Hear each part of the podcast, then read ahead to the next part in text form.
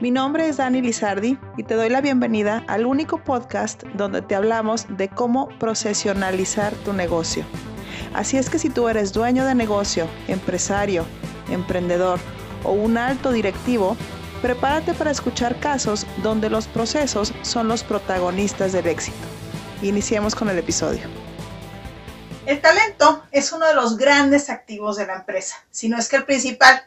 Y si nos equivocamos al elegirlo, las consecuencias pueden ser desastrosas. Empresas consultoras en recursos humanos estiman que en México una mala contratación a nivel gerencial puede costarle a la empresa al menos entre seis y ocho meses de sueldo del ejecutivo, mientras que en un puesto directivo la cifra oscila entre los doce y los dieciocho meses. Esto es tan monetizable como si contratas a alguien donde su sueldo es de diez mil pesos más la carga social, prestaciones, seguro y demás, todo esto anda alrededor del treinta y uno por ciento. Ese sueldo es de trece mil cien pesos. Si esa persona se te va, te habrá costado setenta y ocho mil seiscientos pesos. Te cuento un caso que me está pasando a mí ahorita. Y tú dirás, pero si Daniela, tú eres la de los procesos. Pues sí, pero también soy emprendedora. Y gracias a los procesos que manejamos, sí he disminuido la estadística de malas contrataciones, pero esta sí se me salió del huacal por completo y estoy aprendiendo de ello. Bueno, pues la historia se contrató una consultora que pasó todos los filtros. Tengo tres filtros de conocimiento en temas de procesos para que la curva de aprendizaje sea solamente respecto a los estándares de calidad de Metodia y no de conocimiento en procesos. Y la pasó bien. Pero a la hora del día a día no tenía tiempo a los avances, no daba seguimiento a los clientes, llegaba tarde a las juntas o se le apagaba la computadora media junta.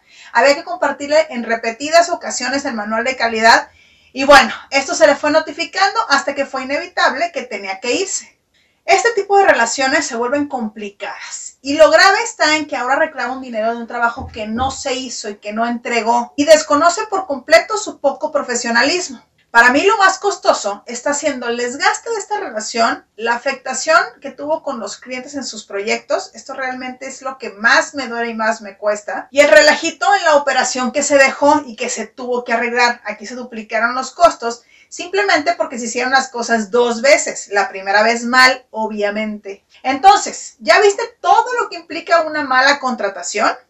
Costo durante el reclutamiento, postear la vacante, revisar cientos de currículums, elegir finalistas, entrevistarlos, diseñar los assessments, aplicar las pruebas psicométricas, capacitar, dar seguimiento, los sueldos pagados durante esos, esos meses.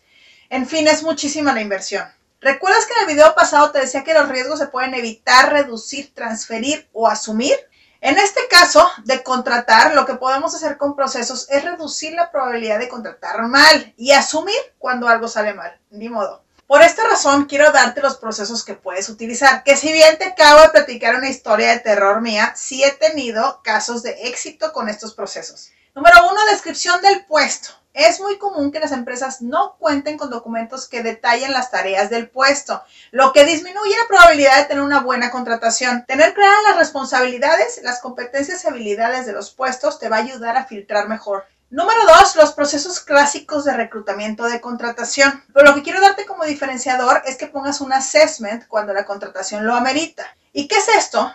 Que la persona resuelva un caso real, así podrás ver en práctica sus conocimientos técnicos y sus habilidades. Y número tres, aplica exámenes psicométricos. Si bien estos exámenes no te blindan de equivocarte, y es por eso que yo no los había utilizado, es otro filtro más. Yo tuve que aplicar uno que se adaptara a temas de responsabilidad, de cumplimiento, de apego a normas, algo así.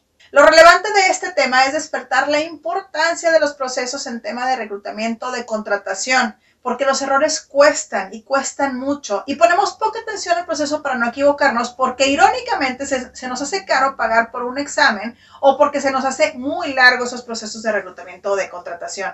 Recuerda que un negocio sin procesos es un hobby. Este episodio ha concluido.